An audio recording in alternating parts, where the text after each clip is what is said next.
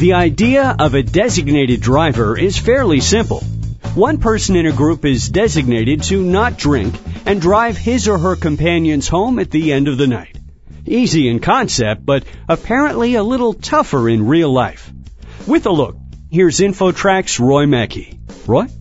Thanks, Chris. We're talking with Adam Barry, an assistant professor of health education and behavior at the University of Florida in Gainesville.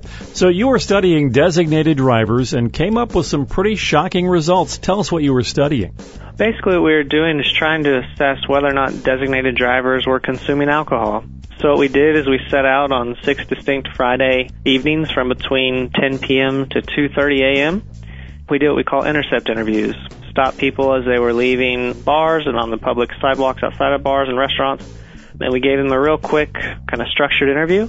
And then after that, we breathalyzed them using the same equipment that you'd find that a police officer would use should anyone be pulled over. And tell us about the results because they're pretty shocking.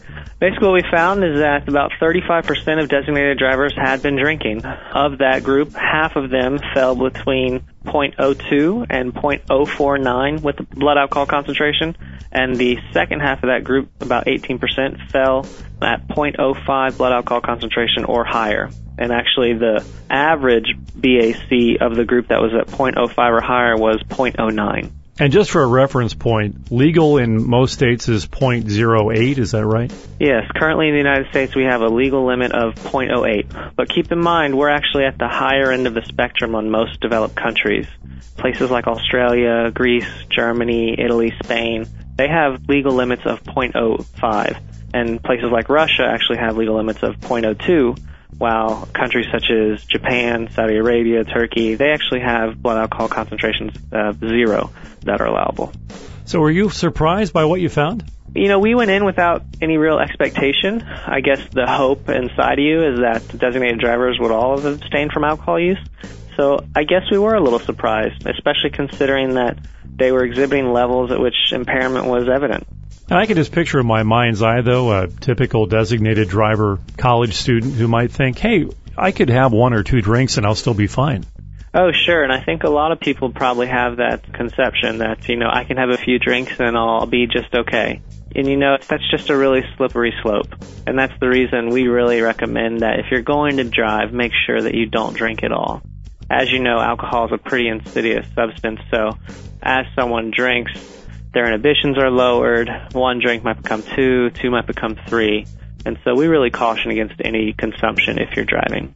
Why do you think that designated driver campaigns have obviously not been so successful? You know, it's probably hard to pinpoint one reason in particular why a designated driver campaign wouldn't be effective right now. It could be that people aren't talking to one another prior to drinking. It could be that a group of friends aren't deciding, okay, who is going to be the designated driver tonight. It could also be that people think it's okay to have a few drinks while they're the designated driver. There's probably a lot of reasons out there why designated drivers might be drinking. Now, there has been some, I don't know if criticism is the right word, I guess, discussion about your study in terms of the subjects of it. It was mostly college kids at a peak drinking time. Do you plan to do more research? And do you think that this would basically translate to, you know, anywhere in America? Yeah, you know, criticisms that we're getting on the study are probably criticisms you could aim at most studies. It's really hard to get nationally representative samples, especially when you consider the methods we were using. So yeah, definitely more research is warranted. We need to sort of uh, replicate this study in different areas, geographic areas, with even different samples, maybe even at different times. More research is warranted, but I think the findings are still rather interesting and have some important policy implications. So based upon what you learned in this study, what advice do you think parents should be passing along to their college kids? There's really two take home points in my mind. The first is that as blood alcohol concentration rises, so does risk of being involved in a fatal alcohol related traffic crash. And that's especially true for your younger drivers. And I think the second take home point is that the only real safe and responsible option is to abstain from drinking if you're the designated driver. Adam Barry, an assistant professor of health education and behavior at the University of Florida in Gainesville. Is there a place where people can learn more about this study? The study's available online. You can find that through the journal, and that's the Journal of Studies of Alcohol and Drugs. And you can just Google that, and it should come up in their current issue.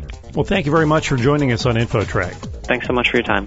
And for InfoTrack, I'm Roy Mackey. InfoTrack is a production of Syndication Networks of Chicago. Internet services provided by Pair.com, the home of world-class web hosting. Special thanks this week to InfoTrack reporters Gina Tedesco and Roy Mackey, and our executive producer, Randy Meyer. I'm Chris Whitting, inviting you to join us next time on another edition of InfoTrack.